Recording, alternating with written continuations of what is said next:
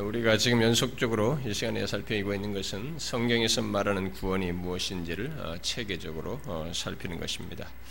어, 지금 지금 최근에 살피고 있는 내용은 성경이 우리의 구원을 말하면서 우리의 구원 전반을 자꾸 그리스도 안에서라고 말한다는 것입니다. 오늘 우리가 다 읽질 않았습니다만 에베소 1장 3절부터 14절 사이에서 모든 내용을 성부 하나님의 선택에서부터 시작해서 성령께서 우리에게 구원을 적용하는 것까지 다 그리스도 안에서로 말한다는 것입니다. 구원 전반을 그리스도 안에서 자꾸 연관짓는 이 문제를 어, 그래서 왜 성경이 우리의 구원 전반을 그리스도 안에서라고 말하는가를 지금 어, 최근에 좀 살피고 있습니다.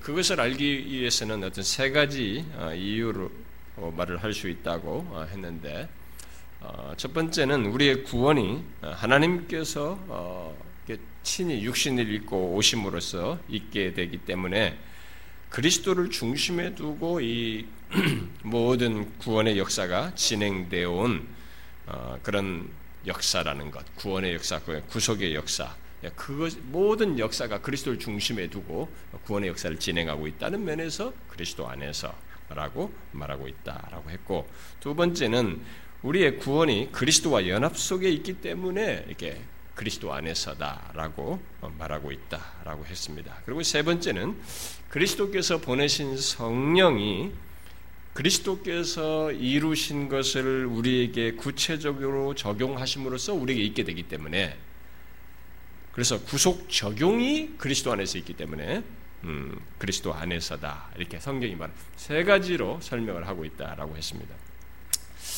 그동안 계속 여러분들이 들어와, 이걸 들어왔을 때는 지금 제가 말하는 것이 무엇인지 잘 이해가 되겠습니다만, 이게 뭐 처음 듣거나 최근에 듣는 사람들, 성경적인 배행 지식이 없는 사람들은 지금 이런 말하는 것이 좀, 좀 복잡하게 들리고 무슨 어려운 얘기를 하는 것처럼 아, 들려질지 모르겠습니다. 그러나 아, 성경에 있는 사실을 조금 더 제가 구체적으로 어차피 설명해야 될 것입니다. 여러분들이 그리스도 안에서라고 두루뭉실하게 이 얘기하는 것과 그리스도 안에서라고 했을 때 이것이 굉장히 성경에서 포괄적으로 말하고 있는 것을 설명하는 것은 다른 것이거든요.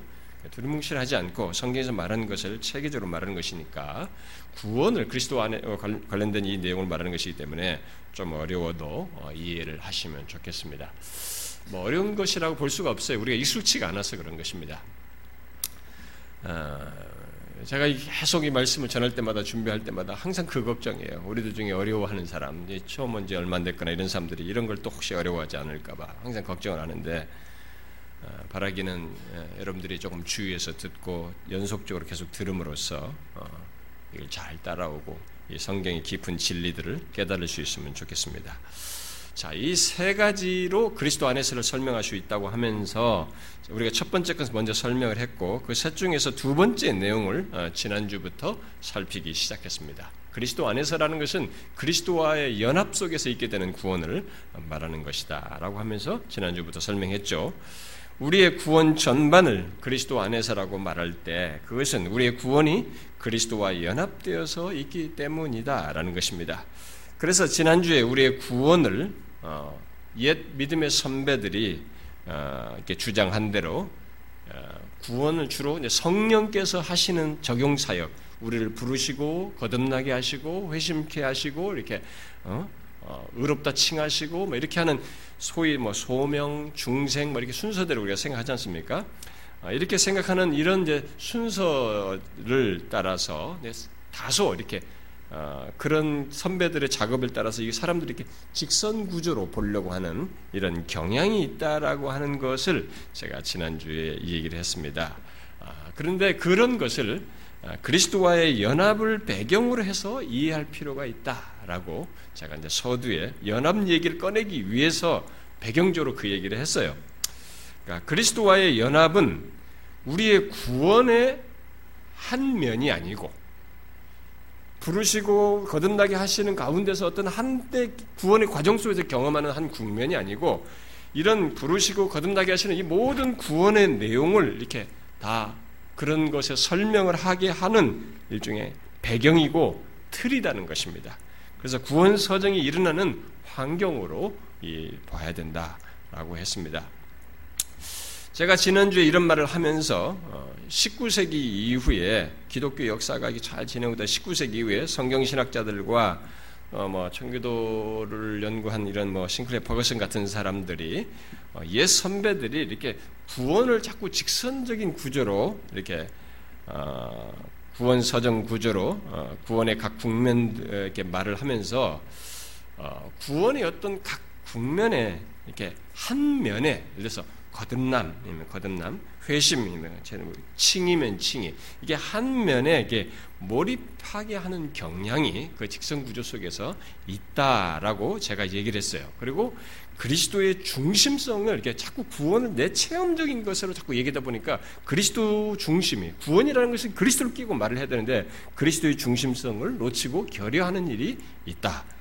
그리고 아, 이게 주관적인 체험에 자꾸 구원을 얘기하면서 자기 주관적인 체험에 어, 몰입하는 그런 위험이 또한 있다라고 어, 얘기를 했습니다. 그리고 특별히 구원을 얘기하면 내가 이제 의롭다움을 받았으면 끝나는 게 아니고 이게 이미와 아직 아니라고 하는 성경의 이런 종말론적인 특성이 있다는 것입니다. 성경의 모든 구원을 설명하면서 영어로는 already not yet이라고 합니다. 이미 우리를 구원하셨지만 아직 아닌 완성을 향한 어떤 남아있는 것이 있어서 이런 종말론적인 긴장 구조가 구원을 설명하면 성경에 다 있는데 이런 것들이 다소 결여된다라고 아, 얘기를 했어요. 그래서 그런 그런 결여 속에서 어, 이전의 그런 구원 그, 어, 서정 속에서 무율법주의가 예, 칼빈주자들 통해서 어, 태동되기도 했던 것을 제가 염두에 두고 그런 얘기를 했어요.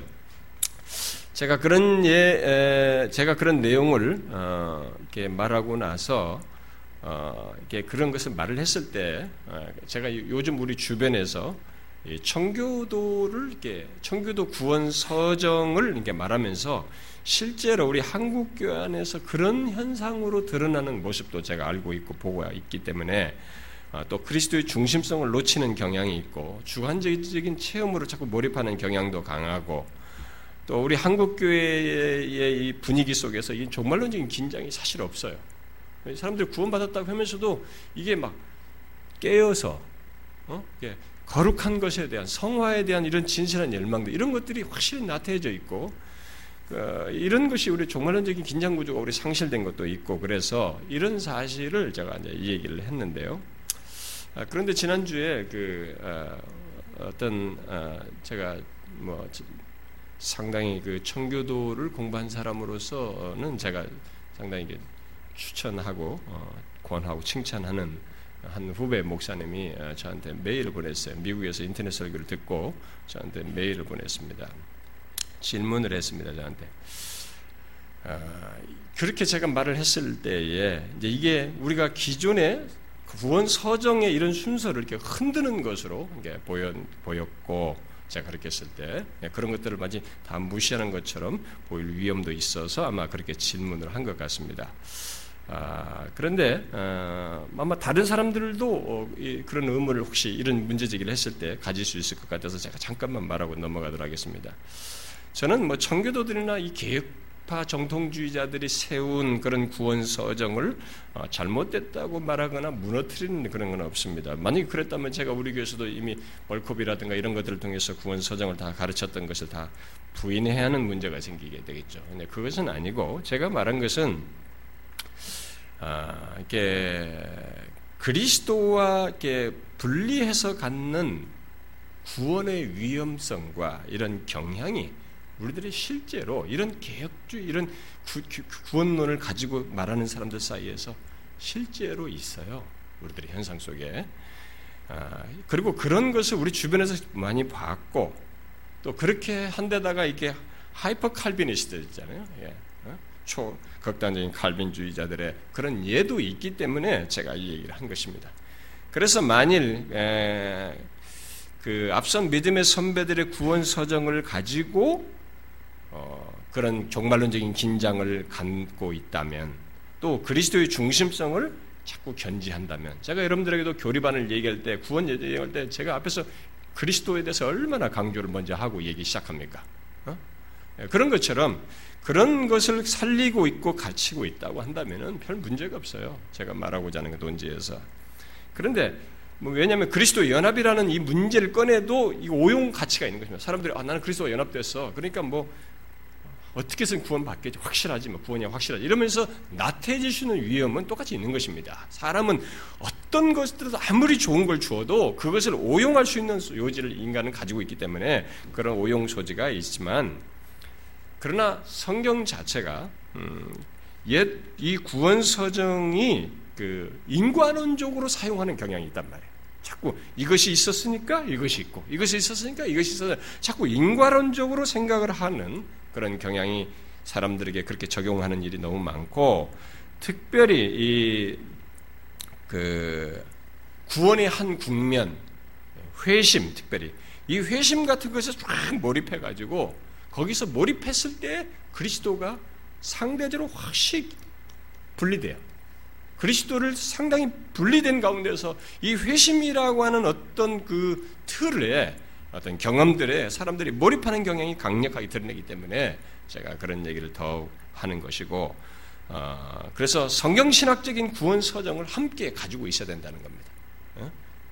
그래서 그리스도께서 구약 성경이 나에 대해서 말한 것이다. 라고 하면서 그 나에 대한 것으로 말했을 때 두 가지로 말했다고 하지 않습니까? 바로 자신에게서 일어나 자신이 죽음으로서 부활함으로써 있게 될 구원 구속 사건, 우리의 죄를 다 담당하시고 구원하시는 구속 사건만을 나에 대한 것으로 구약이 말한 것이 아니고 내가 보낼 성령에 의해서 있게 될 구원의 적용까지도 나에 대한 것으로 말하고 있기 때문에 이 두 가지를 함께 연결시켜서 어, 보아야 하고, 음? 어, 그래서 그리스도와의 연합을 구원 서정의 이렇게 틀과 환경으로 보는 것, 곧 그리스도와의 연합 속에서 구원의 모든 국면들을 보는 것이 있어야 된다고 제가 주장을 하는 것입니다. 어, 그러니까 이런 부분에 대해서 어, 앞으로 더 이제 뒤에 가면 서정에 대해서 다 얘기를 하면 그런 우려하는 것들은 제가 충분하게 다 거론할 것이기 때문에 뭐 크게 문제가 될 거라고는 생각지 않습니다. 이제 사람들은 아마 오해를 살 수도 있겠죠. 자, 자, 그 정도로 하고 음, 지난주에 우리가 이렇게 그리스도와 여, 그리스도와의 연합과 구원의 다른 국면들과의 관계를 어, 정리한 뒤에 그리스도와 우리의 연합이 이게 어떤 특성을 갖는지, 어떤 성질의 것을 갖는지를 제가 좀 덧붙였습니다. 그러니까 우리가 그리스도 안에서 우리 구원을 그리스도 안에서라고 했을 때 이 안에서는 그리스도와의 연합을 뜻한다. 뭐 그리스도와 함께란 말도 똑같은데요. 네, 그걸 뜻한다고 하면서 제가 이 그리스도와의 연합이 그럼 어떤 성질의 것이냐, 뭐 신비스럽게 뭐 이렇게 막그 뭐 존재가 합일되는 것이냐, 뭐 신비주자들처럼 그런 게 아니죠. 그래서 제가 먼저 그것을 그리스도와 우리의 연합은 언약적인 연합이다. 우리가 구속 언약에서부터 얘기를 했습니다만 언약적인 연합이고 또 하나님의 육신을 입으심으로써 성육신 하심으로써 우리와 이런 육체적인 연합에 예, 접촉점을 갖게 되다. 육체적인 연합이다. 그리고 영적인 연합이고 신비적인 연합이고 생명적인 연합이다라고 했습니다. 자, 그 가운데서 신비적인 연합을 제가 잠시 좀 더 부과하고 있습니다. 뒷부분 제가 갑작스럽게 바꿔가지고 지난주에 좀 쉽게 패스한 것이 있어서 잠깐만 더 덧붙이고 싶은데요. 자, 그리스도와 우리의 연합을 신비적인 연합이다라고 했을 때 이 신비적인 연합은 신비주자들이 말하는 것처럼 존재의 결합이 아니고 또 그리스도와 우리의 연합이 이해하기 어려운 요소가 있어서 신비적이다고 말하는 것 정도가 아니고 그것보다는 바울이 이 신비라는 말을 쓰고 있어요. 바울이 자주 쓰는 신비 또는 비밀을 그 단어를 사용하는 것입니다. 사실은 그 비, 비밀로 묘사한 것을 따라서 한 것입니다. 특별히 로마서 그 16장을 보게 되면 영세 전부터 감추어졌다가 이제는 나타난 바 되었고 영원하신 하나님의 명을 따라 선지자들의 글로 말미암아 모든 민족이 믿어 순종하게 하시려고 알게 하신 바 그 신비의 계시로 말한 것 이것과 관련한 것입니다. 자, 신비적인 연합은 바울이 말하는 신비의 차원에서 말하는 연합입니다. 바울은 로마서 16장에서 신비라는 말을 네 가지 의미로 설명한 셈이에요. 하나는 영세전부터 감추어진 것이기 때문에 신비라고 얘기한 것이고 곧 하나님의 뜻과 계획 가운데 숨겨진 것이기 때문에. 그 다음에 두 번째는 어, 하나님의 명을 따라 그런데 그것이 숨겨진 것이 나타난 바 되었다. 그리고 알려진 바 된 것이라는 차원에서 신비라고 말한 것이고 세 번째는 선지자의 글을 통해 선지자의 글을 통해 성경을 통해서 소개됐다고 해서 신비라고 말합니다. 신비가 그렇게 계속 펼쳐진 겁니다. 그리고 네 번째는 모든 민족이 믿어 순종하게 하려는 목적으로 알게 하신 것으로 이 신비를 말하고 있습니다. 자, 바로 그런 신비의 계시를 바울은 에베소서 5장에서 이 비밀이 크도다 그런 것이다. 이때 비밀은 신비죠. 이 신비가 크도다. 나는 그리스도와 교회에 대해서 말하노라라고 했습니다. 자, 뭡니까? 그 신비는 결국 하나님께서 친히 육신을 입고 오셔서 이 땅에 오시는 것이요. 우리와 연합하는 것이요. 연합한 자들로 구성된 교회와 그리스도가 연합하게 되는 것을 신비라고 말한 것입니다. 골로새서 1장에서는 1장에서 바울은 이 비밀은 곧 이 신비는 너희 안에 계신 그리스도니 그랬어요. 곧 영광의 소망이니라. 그리스도께서 우리 안에 계시는 이 연합이 바로 신비라는 것입니다. 결국 그리스도와 우리의 연합이 신비적인 연합이라고 하는 것은 이 연합이 영세전부터 계속되어 마침내 있게 된 비밀한 것이기 때문이고 또 그리스도와 연합이 그렇게 구속적인 역사 속에서 그리고 종말론적인 의미가 담긴 그야말로 비밀한 연합이기 때문에 그런 것입니다. 그래서 그리스도와 우리의 연합은 창세전부터 시작해서 그리스도 안에서 영원한 구원으로 이어지는 영원한 연합인 것입니다. 예수님은 우리 자신의 연합이 창세전에 그리스도 안에서 우리를 택하신 것에서부터 시작해서 우리의 영원성을 구원의 구원의 영원성을 지닌 연합이라고 하는 것을 시사하는 말씀을 대제사장으로서 기도하신 요한복음 17장에서 말을 하셨죠. 이렇게 말했어요. 기도하셨습니다. 아버지여 내게 주신 자도 나 있는 곳에 나와 함께 있어 아버지께서 창세전부터 나를 사랑하심으로 내게 주신 나의 영광을 그들로 보게 하시기를 원하옵나이다. 이 기도는 그리스도와의 연합을 통해서 우리들이 그리스도께서 계신 곳에 그와 함께 있게 되는 구원의 영원성을 말하는 것입니다. 따라서 창세전에 그리스도 안에서 택하신 과거로부터 시작해서 그것도 지금 영원에서부터 시작한 거예요. 음, 과거로부터 시작해서 그리스도 안에서 우리의 구원이 영원하다고 하는 것을 말하고 있는 것입니다. 그래서 어, 강웅상 교수는 그리스도와의 연합은 구원의 근원이요 출발이고 현장이고 환경이고 목적이고 방향이다.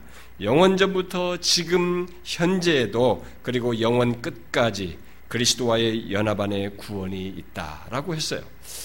성경이 아, 특히 우리가 계속 본문으로 보고 있는 에베소 1장 3절부터 14절에서 우리의 구원을 말하면서 그리스도 안에서라고 말할 때 그 말은 우리의 구원을 그리스도와의 연합의 차원에서 말할 뿐만 아니라 그 연합 속에서 우리의 구원이 영원하다고 하는 것, 영원성을 띈다는 것을 말하고 있다는 것을 우리가 놓치지 말아야 됩니다. 그러니까 하나님의 구원 계획과 성취를 창세전부터 그리스도 안에서 말하고 또 그리스도 안에서 성취되고 그리하여 영원히 그리스도와 함께 있게 되는 것으로 말을 함으로써 영원전에서 영원까지 그리스도를 떠나서는 우리의 구원을 말할 수 없고 생각할 수 없다는 것을 성경이 그리스도 안에서라는 말을 통해서 증거하고 있다는 것입니다. 이렇게 그리스도와의 연합은 구원의 한 국면이 아니라 구원 전체를 담은 틀인 것이죠. 그래서 우리의 구원이 철저하게 그리스도 중심적인 것입니다. 이것을 계속 생각을 해야 됩니다. 구원을 얘기하면서 계속 이것을 생각하지 않으면 구원은 방향을 잃을 수 있어요. 자, 바로 그런 차원에서 에베소 1장 3절부터 14절은 우리의 구원의 시작부터 끝까지 전체를 그리스도 안에서 곧 그리스도와의 연합과 연관지어서 말을 하고 있습니다. 자, 그 내용에서 우리는 그리스도와의 연합에 대한 세 가지, 1장, 에베소 1장 3절부터 14절 사이에서 그리스도와 연합에 대한 세 가지 주요 내용을 우리가 거기서 유념할 필요가 있는데, 첫 번째 주요 내용은 3절, 4절, 그리고 11절, 12절에서 말하는 내용이죠. 창세전에 곧 영원한 계획 안에 있는 그리스도와의 연합. 우리 구원 관련해서 창세전에 있는 계획 안에서 하나님의 영원한 계획 안에서의 그리스도와의 연합이고 두 번째는 7절에서 말한 거죠. 그리스도의 구속 사건 속에서의 그리스도와의 연합이에요. 계속 그리스도 안에서라는 말을 통해서 그 연합을 이렇게 말하고 있는 것을 세 가지 포인트를 여기서 특별히 놓치지 말아야 합니다. 세 번째는 13절과 14절에서 말하는 성령의 구속 적용에서의 연합입니다. 그러니까 우리가 그렇게 구원을 얘기하면서 큰 덩어리로 세계에서의 연합을 어, 어, 에베소 1장이 강조를 하고 있습니다. 자, 그리스도와의 연합이 그러니까 창세전 곧 영원 전부터 시작을 해서 역사 속에서 그리스도께서 구속을 이루신 것과 그 구속을 적용하는 2000년이 지난 우리에게 적용하는 것에 다 관련되어 있다는 것을 말하고 있는 것입니다. 다 그리스도의 연합과 관련되어 있다는 것이죠. 그 첫 번째 내용은 이미 언약을 말하면서 제가 다 다루었습니다. 아, 이제부터 우리가 다뤄야 할 내용은 두 번째, 세 번째 내용이죠. 아, 곧 창세전에 첫 번째 내용은 여러분이 기억하시죠? 창세전부터 그리스도 안에서 우리를 택하신 것은 그리스도와의 영원한 연합을 말하는 것으로 하나님께서 창세전에 우리를 택하시면서 동시에 우리가 특별한 방법으로 그리스도께 속하여 그리스도 안에 거하도록 하셨다는 것을 말하는 것입니다. 곧 일찍부터 그리스도의 사역의 축복을 누릴 수 있는 권리를 그리스도와 연합 속에서 우리들이 갖도록 하나님께서 계획하셨다는 것을 말하는 것입니다. 그 다음 두 번째 내용은 지금으로, 지금부터 이제, 아, 이제 계속 이 연합에 대해서 얘기하는 이 내용인데, 이 두 번째 내용은 약 2000년 전에 일어난 그리스도께서 십자가에서 2000년에 지신 이 구속 행위, 그리스도의 구속 성취 사건에서의 연합입니다. 자, 이 사실을 예배서 1장 7절은 그리스도 안에서라는 말로 이제 설명을 7절에서 말하고 있죠. 그리스도와 우리의 연합을 그리스도의 구속 성취에 연결지어서 결국 구속 성취에서도 우리들이 연합되었다는 것을 말하고 있습니다. 자, 그리스도와 연합 속에서 그리스도의 구속 사건이 우리를 위한 사건으로 얘기를 하고 있는 것입니다. 이런 사실을 성경에서도 다른 곳에도 여러 곳에서 여러분이 발견할 수 있습니다. 우리가 읽었던 지금 로마서 6장 1절부터 그 내용에서도 얘기하고 우리가 에베소 2장 6, 5절 6절에서도 그걸 얘기하고 우리가 갈라디아서 2장 20절 같은 거 유명한 말씀 또 골로새서 2장 20절부터 3장 4절의 내용이 이런 내용을 다 같이 얘기하죠. 자, 그런 내용들 속에서 바울은 우리가 그리스도와 연합하게 될 때 그리스도께서 우리를 위해 이루어 놓으신 모든 것에 우리들이 연합되었다는 것을 얘기합니다. 그러니까 성경의 경이롭고 놀라운 사실입니다. 다시 말해서 그리스도의 살아나심과 살으심과 죽으심과 장사됨, 그의 부활, 승천, 영광 중에 감추어진 것에 동참하는 것까지, 심지어 재림까지 우리들이 동참하게 될 것을 말하고 있습니다. 여러분은 성, 성경이 우리와 그리스도의 연합을 말하면서 말하고 있는 이런 내용을 한번 생각해 본 적이 있습니까? 신자를, 예수 믿는 자를 얘기하면서 그분의 살으심과 죽으심과 장사됨과 부활과 승천과 영광 중에 감추는 것에 동참하는 것과 재림까지 우리가 동참하는 것을 말하는 것에 대해서 생각해 보았느냐는 거예요. 우리의 구원에는 바로 이 같은 놀라운 사실이 그리고 흔들리지 않는 기초와 근거가 있다는 것을 성경이 강조하고 있는 것입니다. 그래서 구원을 말하려면 아니 자신의 구원을 바르게 이해하려면 그 무엇보다도 그리스도와의 연합 속에서 있게 된 것을 분명히 알아야 하는 것입니다.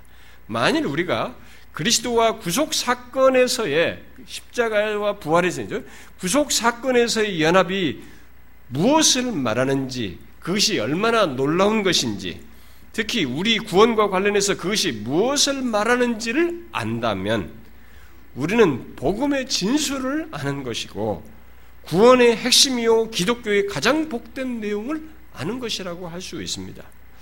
자, 여러분은 성경에서 오늘 읽은 로마서 6장이나 에베소서 5장과 6절, 그 밖에 뭐 갈라데 2장 20절이나 골로새서 2장 3장 같은 데서 그리스도와 함께 죽고 장사되고 살림바 되고 또 하늘에 안침바 되고 등등의 말이 뜻하는 바가 무엇인지 알고 있습니까? 저는 옛날에 예배소 2장 강의할 때 그런 걸 충분히 설명한 것 같은데요. 여러분들은 그런 내용이 뭘 말하는지 아십니까? 뭐 교회 다니면서 우리가 그리스도와 함께 죽고 살고 뭐 이렇게 했다는데 이게 도대체 무슨 내용이냐 이게? 여러분 그 내용들이 무엇을 말합니까? 그 내용들이 담고 있는 실체가 무엇입니까? 그것들은 분명 그리스도와 연합 속에서 있게 되는 풍성한 구원의 실체를, 구원의 내용을 말하는 것들입니다. 오늘 우리가 읽은 로마서 6장은 그리스도와 우리의 연합 속에 그리스도의 구속 사건과 관련되어 있다는 것, 우리들이 그리스도의 구속 사건과 관련되어 있다는 것을 말하고 있습니다. 그리스도의 구속 사건이란 그리스도께서 죽으시고 부활하시고 승천하신 것 등등을 얘기하는 것입니다. 오늘 읽은 로마서 6장 1절부터 9절은 우리들이 예수 그리스도를 믿어 세례를 통해 그리스도께서 죽으시고 부활하신 사건에 동참하게 되었다라고 말하고 있습니다. 물론 그 모든 것은 우리들이 그리스도와 연합이 되어서 있게 되기에 본문은 연합을 중심으로 하는 내용입니다. 잘 보시면 그리스도와 예수와 그리스도 예수와 연합 합하여 세례를 받았다라고 3절에서 말을 하고 또 그의 죽으심과 합하였다고 또 계속 이어서 말하고 그리고 그와 함께 장사되었다고 말하고 또 그와 함께 산 것으로 8절에서 말하고 있습니다. 이 합하에는 다 연합이죠. 자, 뭡니까? 모든 내용이 우리들이 그리스도의 구속 사건과 구속 사건 죽으시고 장사되고 부활하시고 그분의 구속 사건이잖아요. 이 그리스도의 구속 사건과 연합되어 있는 것으로 말을 하고 있습니다. 자, 그런데 그 연합을 세례와 연관짓고 있는 것은 1세기 당시에 예수를 믿으면 곧바로 세례를 받은 것에 근거해서 그리스도와의 실존적인, 그러니까 현실적인 연합이 예수 그리스도를 믿어 세례받을 때 있게 되기 있게 되기 때문에 그렇게 말을 한 것입니다. 바울은 그리스도께서 죽었다가 생명으로 부활한 사건을 물에 잠겼다가 나오는 우리의 세례와 연관지어서 그렇게 설명을 하고 있는 것입니다. 그런데 오늘날 기독교가 세례를 너무나 형식적으로 베풀다 보니까 여러분들 중에도 상당수가 세례 받으신 옛날 세례 받을 때 막 교회 가서 그냥 한번 세례 받기 전날 가가지고 몇 개, 두 가지, 세 가지 질문해보고 바로 세례받는 그런 일들을 많이 했을 거예요. 그러니까 우리들이 그런 식으로 세례를 베풀다 보니까 바울이 여기서 1세기의 진실로 예수를 믿는 자들에게 즉시로 믿는, 믿는 것을 따라서 즉시로 세례를 베풀어서 그들이 그리스도와 연합을 실존적으로 갖는 것으로 말한 이런 내용을 오늘날 교회 사람들은 잘 몰라요. 그런 놀라운 의미의 그리스도와의 연합을 실존적으로 갖는 것을 오늘날 교인들이 잘 모르고 또 그런 것을 중대하게 생각지도 않습니다. 그래서 세례를 너무나 값싸게 받다 보니까 여기서 예수를 진실로 믿어서 세례받는 자들에게 있게 된 그리스도와의 연합의 실체도 값싸게 취급하는 일이 벌어지고 있는 것입니다. 그래서 오늘날 기독교에는 이와 관련해서 이중적인 문제를 가지고 있습니다. 하나는 값싼 세례로 인해서 그리스도와의 연합 속에서 있게 되는 구원을 사실상 모르고 교회 다는 일이 있게 되고 또 다른 하나는 그리스도와의 연합의 복됨과 부요함을 알지 못하고도 구원을 말하고 신자된 것을 말하면서 심지어 천국을 말한다는 것입니다. 이런 것도 모르면서 그리스도와 연합도 모르면서 뭐 신자되고 구원을 얘기하고 천국을 얘기한다는 거예요. 얼마나 기만적인 신앙생활이고 왜곡된 기독교 구원이며 신자의 모습이에요. 아니죠. 바울은 여기서 예수 믿는 자에게 있게 된 그리스도와의 연합이 어마어마한 실제라고 얘기하는 것입니다. 이 어마어마한 실제가 실존적으로 믿어 세례받을 때 그것이 자신들에게 소유돼서 그걸 누릴 수 있는 것으로 말하고 있는 것입니다. 이는 어마어마한 실제를 담고 있는 것이죠. 그는 세례를 말하면서 그리스도와의 연합을 단순한 상징으로 말하고 있지 않고 오히려 그리스도와 연합 속에 담겨 있는 너무나 놀랍고 신비스러운 비밀과 그 효과를 구원을 그들이 소유하게 된다는 사실을 말하고 있는 것입니다. 그러면 에베소 1장 7절이나 2장 5절 6절 뭐 로마서 6장 같은 곳에서 말하는 그리스도와 우리의 우리의 그 구속 사건에서의 연합 속에 담긴 내용이 구체적으로 무엇이겠어요? 뭐 그와 함께 죽고 살고 뭐 이렇게 이런 구속 사건에 우리가 연합된다고 하는데 그 속에 담겨 있는 내용이 그럼 구체적으로 뭘까라는. 성경은 그리스도와 우리의 연합을 주로 그리스도의 죽음과 부활의 기초에서 주로 이제 그 그걸로 묘사를 합니다. 그래서 그리스도와 함께 죽고 다시 산 산받은 이 살림 받았다는 이 말을 많이 쓰죠. 대표적으로 그 두 말로 이제 많이 쓰는 것입니다. 우리가 그리스도와의 연합을 실존적으로 알게 되는 것은 성령께서 그리스도의 구속을 적용할 때, 곧 우리들이 그리스도를 믿, 믿을 때 그것이 실존적으로, 실제적으로, 현실적으로 갖게 되지만 그런 실존적인 연합은 어디까지나 그리스도께서 2000년, 지금으로부터 2000년, 2000년에 죽으시고 부활하신 것에 기초를 둔 것입니다. 그러므로 1차적으로 중요한 것은 예수를 믿어서 그리스도와 연합된 것을 알게 되는, 알게 된 현재의 시점보다 2000년 전에 우리들이 그리스도 안에서 구속된 것입니다. 1차적으로 중요한 것은 이거예요. 그 사실을 성경은 다양하게 말하고 있는 것입니다. 먼저 그리스도께서 전 삶을 통해서 하나님께 온전히 순종하신 것을 로마서 5장 19절은 우리가 순종한 것으로 말하고 있습니다. 여러분 이 성경을 자꾸 이해를 하시려고 해야 됩니다. 이게 그냥 무슨 상징적으로 그냥 장난스럽게 표현하는 것이 아니고 어떤 실체를 얘기하는 거예요. 그 실체가 있기 때문에 우리가 구원을 얘기할 수 있는 것입니다.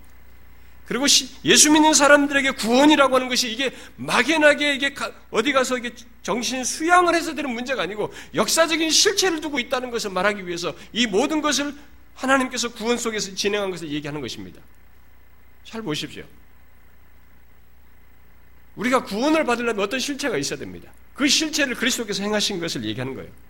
그의 공사, 이 땅에 육신 입고 오셔서 피, 성육신하셔서 그의 전 삶을 통해서 하나님께 온전히 순종했습니다. 그런데 그 온전히 순종한 것을 두고 로마서 5장에서는 우리가 순종했다는 거예요. 우리가 순종한 것을 말하고 연관지어서 말하고 있습니다.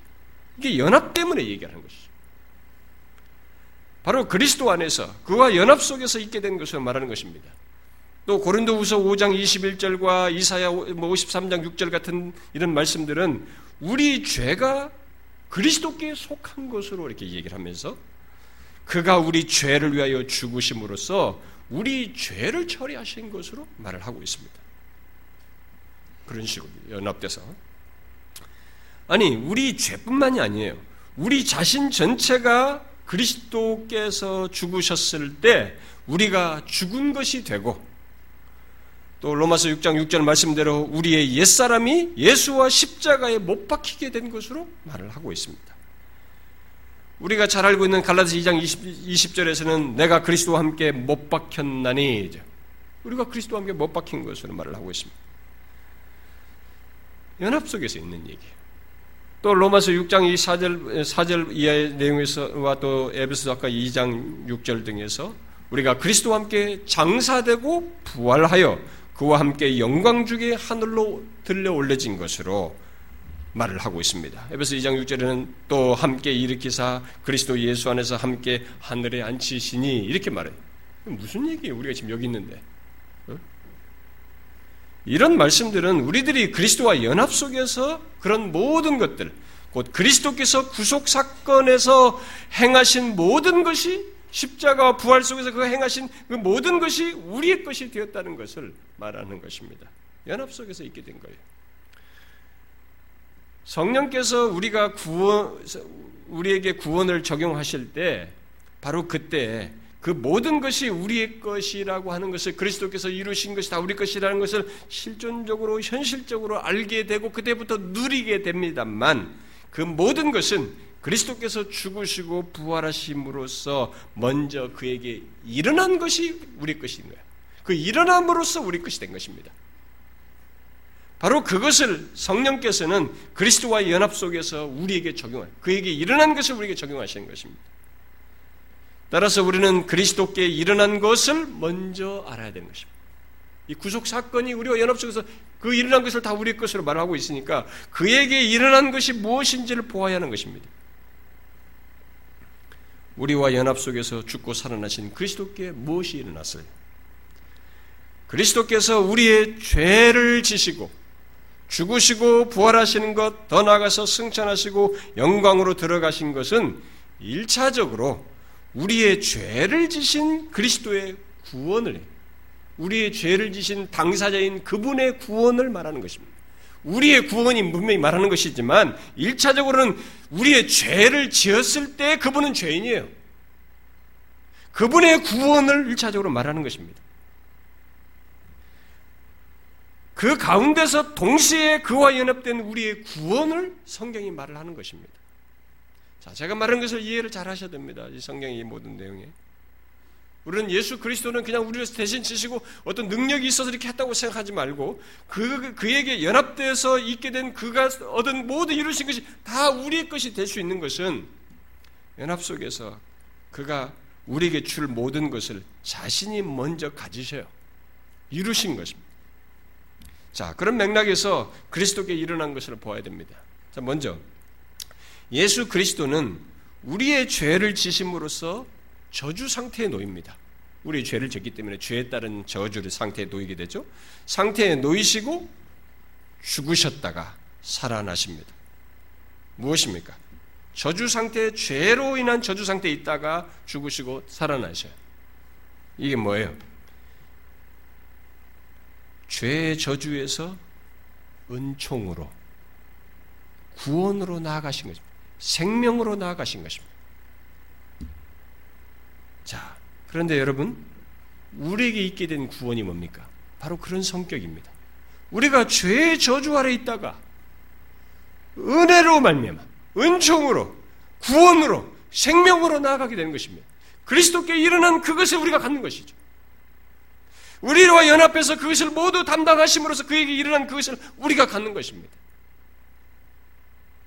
바로 그 구원이에요. 죄의 저주에서 은총으로 구원으로 나아가게 된 생명으로 나아가게 된 그것이 그리스도께 있었고 그것을 우리가 함께 갖게 된 것입니다.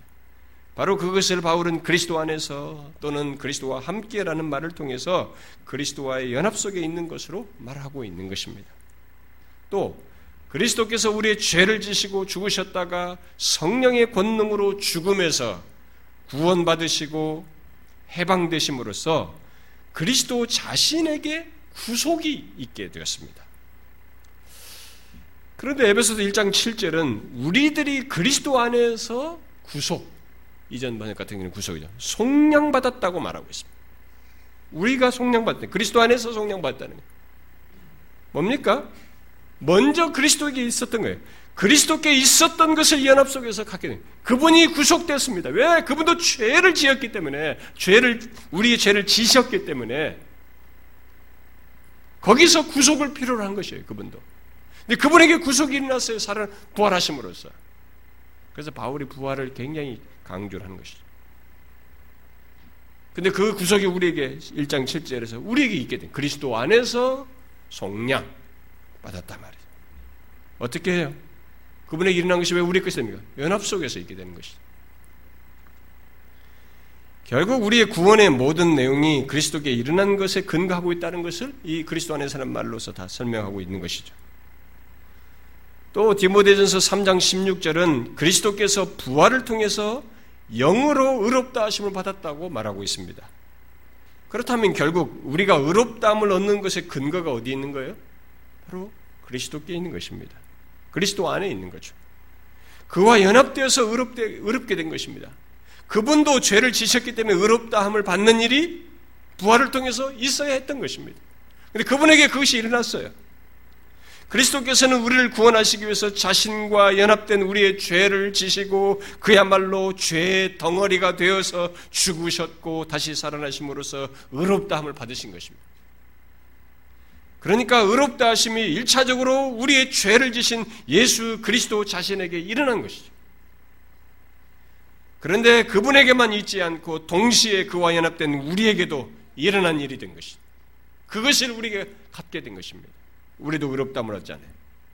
그래서 우리의 칭의는 우리와 연합하신 그리스도 때문에 있게 되는 것입니다. 또 로마서 1장 3절과 4절은 그리스도께서 육신으로는 다윗의 혈통에서 나셨지만 성결의 영으로 죽은 자 가운데서 부활하사 하나님의 아들로 선포되었다고 말하고 있습니다. 이 땅에 오신 예수 그리스도는 이미 하나님의 아들이셔요. 성자 하나님이십니다. 그런데 육신을 입고 오셔서 그는 우리의 죄를 지고 죽으셨어요. 죄를 지신 조건을 갖게 됐단 말이죠. 죄 있는 자가 되시었던 것이죠. 그런데 그분이 성결의 영으로 죽었다가 부활하심으로써 하나님의 아들로 선포되었습니다. 이것이 무엇입니까? 이것 또한 1차적으로 육신을 입고 오셔서 우리의 죄를 지시고 죽으셨다가 부활하신 그리스도께 일어난 일이에요. 어떤 일이 일어났습니까? 하나님의 아들로 선포되는 일이 일어난 것입니다. 이것이 무엇을 말합니까? 바로 그와 연합된 우리의 양자됨을 얘기하는 것입니다. 그가 하나님의 아들로 선포된 그 일이 예수 믿는 우리들도 그리스도와 연합된 가운데서 자녀됨이 선포되는 것이죠. 양자됨이 선포되는 거예요. 하나님의 자녀됨이 증거되는 것이죠. 우리도 하나님의 양자됨, 구원을 얘기하면서 하나님의 양자됨을 얘기하지 않습니까? 에베소 1장 5절은 우리들이 하나님의 아들이 되도록 하나님께서 예정하신 것을 말하면서 그 일을 예수 그리스도로 말미암아라고 말하고 있습니다. 결국 우리들이 양자됨은 그리스도와 연합되어서 있는 일로 얘기를 하고 있는 것이죠. 바로 그리스도께서 육신을 입고 오셔서 죽으시고 부활하심으로써 우리 우리들이 그와 함께 죽고 살아남으로써 있게 되는 것을 말하고 있는 것입니다. 그러므로 그리스도의 부활을 통하여 그리스도께서 하나님의 아들로 선포된 일이 그와 연합된 우리에게도 일어나게 된 것입니다. 또 오늘 읽은 로마서 6장 9절과 10절은 그리스도께서 단번에 죄에 대하여 죽었고 새로운 생명으로 일으킴 받았다는 것을 말하고 있습니다. 물론 이 살아남은 더 이상 사망이 다시 주장하지 못하고 하나님께 대하여 영원히 사는 것으로 말을 하고 있습니다. 자, 여러분 여기서 죄에 대하여 죽었고 새로운 생명으로 일으킴 받았다는 것이 무엇을 말하겠어요? 이게 뭘 말하겠습니까? 예? 이제 순서상으로 뭐 이런 걸 구원의 서정에서 나오는 얘기와 연관지 생각하면 여러분들이 추측할 수 있잖아요. 이건 뭘 말하겠어요? 지금 제가 말한 건 무슨 말인지 하나 모르는 사람도 있죠. 굉장히 중요한 내용인데 성경에서 이건 뭘 말하겠어요? 그리스도께 일어난 무엇입니다. 그가 죄를 지셨기 때문에 일단 죄인 덩어리예요. 죄인이라고 우리가 똑같은 조건을 가지고 있는 것입니다. 그분에게 부활하심으로써 뭐가 여기서 있게 됐습니다. 뭘 얘기합니까 여기서? 성화입니다. 성화. 그리스도께서 우리의 죄를 지시고 죽으실 때의 조건은 죄 덩어리였지만 그는 그 상태에서 다시 살아나셨습니다. 그리하여 자신이 죄에 대하여 단번에 죽고 새로운 생명으로 일으킴을 받아 하나님께 대하여 산자, 하나님께서 살으심을 갖게 된 거예요. 그리스도 자신에게 성화가 있게 된 것입니다. 여기서 바울은 성화가 단번에 일단 시작되었다는 것을 얘기해 줍니다. 단번에라고 얘기하는데 성화의 우리는 성화는 점진적인 것을 일단 얘기하잖아요. 성화의 점진적인 내용 내용에 앞서서 성, 화의 점진적인 내용을 얘기할 때는 우리가 성화된다고 하잖아요. 이 점진적인 내용을 말할 때는 죄의 영향권에서 점진적으로 해방되는 것을 얘기하는 겁니다. 근데 그렇게 죄의 영향권으로부터 점진적으로 해방되는 것에 앞서서 그것의 기초로서 죄의 지배권으로부터 그동안 계속 죄의 지배 아래 있었는데 죄를 짊어지니까 죄의 지배 아래 있었는데 그 죄의 지배권으로부터 결정적으로 구원받은 것을 여기서 그런 성화로 얘기를 하고 있는 것입니다. 바울이 고린도전서 1장 30절에서도 그리스도 예수 안에 있는 우리들에게 예수는 거룩함이 되셨다 이렇게 말합니다. 그런데 이 되셨다라는 시대가 지금 되고 있다 이게 아니에요. 부정과거 시대, 과거로 끝난 것이에요. 거룩함이 되셨다는 겁니다. 그러니까 보통 거룩은 또는 성화는 점진적이고 계속적으로 이루어지 하는 것으로 생각하는데 예수님이 이미 우리에게 거룩함이 되신 것을 말하고 있습니다. 이건 뭘 말합니까? 바로 그리스도께 일어난 성화가 그와 연합된 우리에게 있게 되었다는 것입니다. 그것이 점진적인 성화의 기초로서 거룩함이 성화가 우리에게 그리스도와 연합 속에서 있게 됐다는 것을 말하는 것입니다. 죄의 영향권으로부터 점진적으로 벗어나는 그 점진적인 성화 또는 거룩함에 앞서서 그리스도 안에서 곧 그와 연합된 그리스도의 부활을 통해서 우리들이 죄의 지배권으로부터 결정적으로 구원 얻는 일이 있게 됐다는 것입니다. 누구든지 예수를 믿는 사람은 그동안의 그 사단의 권세 아래서 죄의 통치 아래서 죄의 지배권으로부터 구원을 받아야만 하는 것입니다. 그런 차원에서 결정적으로 구원받은 걸 차원에서 성화를 얘기를 하고 있습니다.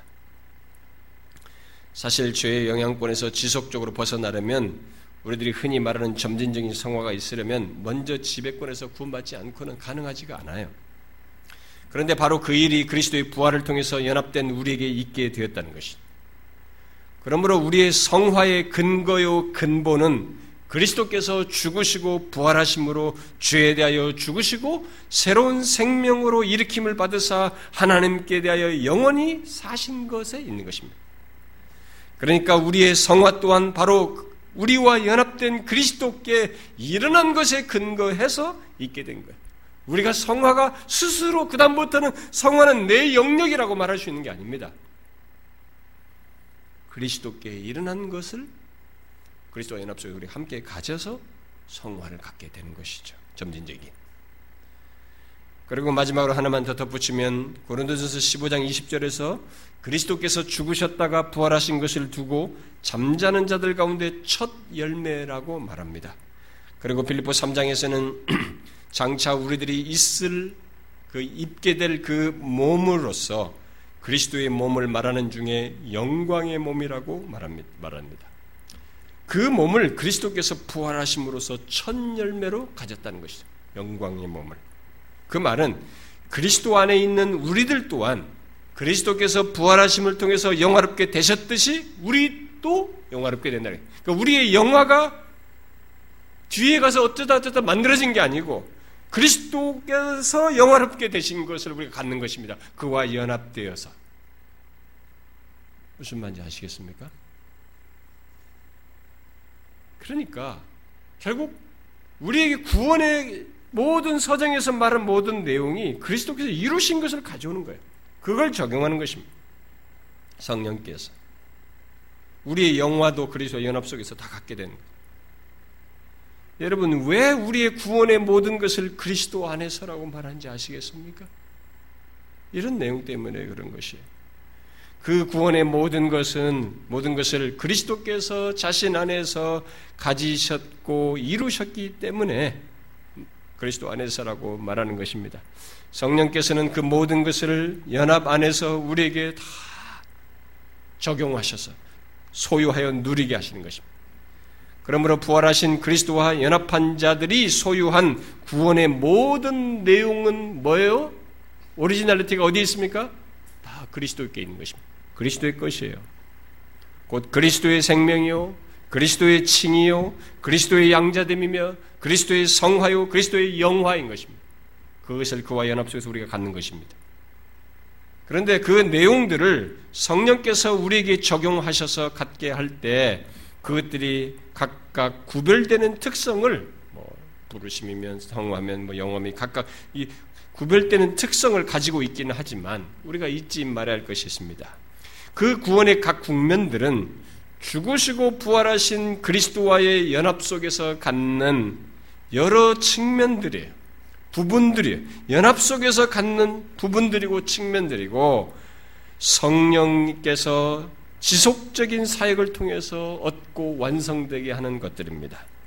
그리스도와 연합 속에서 완성하게 되는 것입니다. 그러므로 우리의 구원을 말할 때 우리는 우리의 구원의 각 국면들을 인과론적으로 원인론적으로 볼 것이 아니라 그리스도와 연합 속에서 각 국면들을 부분들로 보려고 해야 합니다. 쉬운 말로 하면은 성령께서 적용하시는 구원의 모든 국면들, 뭐 어, 칭의, 뭐 성화 이런 모든 것을 볼 때 그 모든 것들이 우리와 연합된 그리스도의 것이 그래서 그것들을 얻,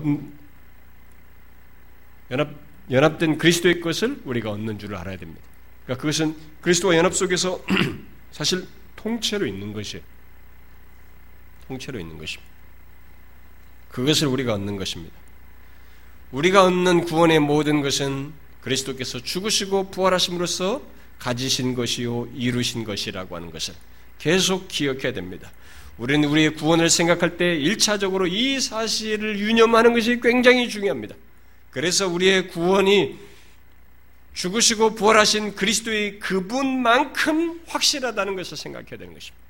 그 구원을 나의 어떤 것에 의해서 결정권으로 생각하는 것이 아니라 나의 구원의 결정권을 이 나를 위해서 죽으시고 부활하신 객관적인 그리스도의 그분만큼 확실하고 견고하다는 생각을 하셔야 하는 것입니다. 그래서 예수를 믿는 사람의 구원은 결국 그리스도만큼 확실한 구원이에요. 그래서 바울은 로마서 8장에서 그리스도 안에 있는 자는 있는 자의 그 정죄함이 없다고 말하면서 그 뒤에 쭉 8장 끝까지 가보면 얼마나 그리스도 안에 있는 자의 확고한 구원을 말하는지 모릅니다. 왜? 우리 스스로 죽고 살아나서 그렇게 되는 겁니까? 아닙니다.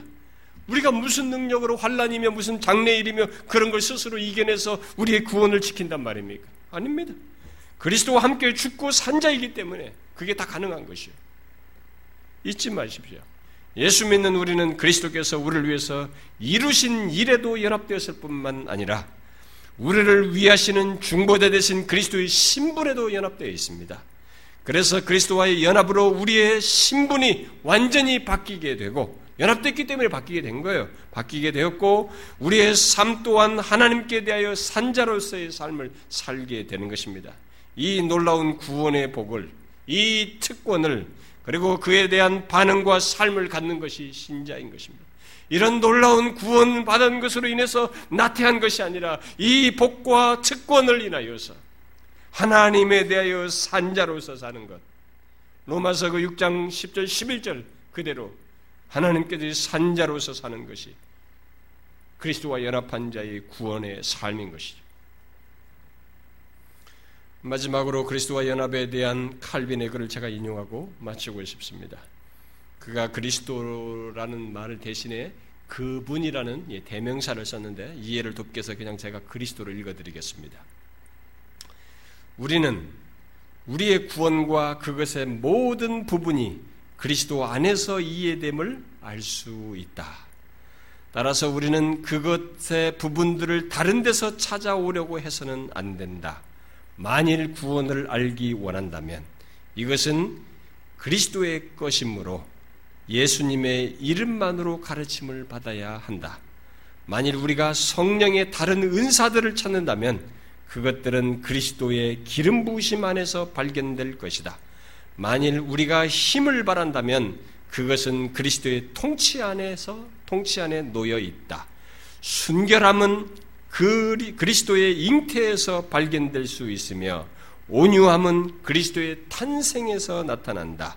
우리가 구속을 찾는다면 이는 그리스도의 고난당하심에 놓여 있고 자유함은 그리스도의 정죄 당하심에서 저주의 면제는 그리스도의 십자가에 놓여 있다. 만족이라면 그리스도의 희생에서 찾을 수 있으며 정결하게 하심은 그리스도의 보혈에서 화해는 그리스도의 지옥에 떨어지심에서 육체를 죽이는 일이라면 그분의 무덤에서 생명의 새로워짐은 그리스도의 부활에서 찾을 수 있다. 간단히 말해서 그리스도 안에 모든 종류의 선이 풍성하게 넘친다. 그러므로 다른 곳이 아니라 바로 이 셈에서 우리에게 충분한 양을 채우자. 구원의 모든 셈이 충분한 셈이 여기에 있습니다. 그리스도에 있습니다. 그가 이 땅에 사는 것은 단순한 샘플과 모범이 아닙니다. 우리의 구원에 필요한 모든 것을 자신이 다 이루신 것이. 그걸 우리가 가져 우리의 죄를 지시고 담당하셔서 다 이루신 그것을 우리가 갖는 것입니다. 그래서 우리가 생명을 얻고 거듭나게 되고 의롭다함을 얻고 성화되고 영화되고 자녀된 것을 누리는 이런 일이 가능한 것입니다. 그리스도 안에서 있는 거예요. 그리스도와의 연합 속에서 있는 것입니다. 그래서 그리스도인의 구원이 얼마나 확고한지 모릅니다. 예수를 믿으십니까? 그러면 여러분들의 구원은 이 성경이 이렇게 그리스도와 연합 속에서 그리스도만큼 견고한 것을 얘기합니다. 그래서 그분과 함께 사는 것으로 연이어서 얘기하면서 여기서의 전부가 아니라 영화까지 얘기하는 구원을 얘기하는 것입니다. 이런 구원을 알고 소유하고 누려야 하는 것입니다. 이것을 아직 모르십니까? 예수 믿으시면 됩니다. 자신의 죄를 회개하고 예수 그리스도를 자신의 구원주로 믿으면 됩니다. 그에게 이런 어마어마한 구원의 복을 그가 실존적으로 소유해서 누릴 수 있게 되는 것입니다. 주께서 우리 공동체의 모든 사람이 다 이 구원의 복을 소유해 누리기를 간절히 소원해요. 여러분 모두에게 이 복이 있기를 바랍니다. 기도하겠습니다.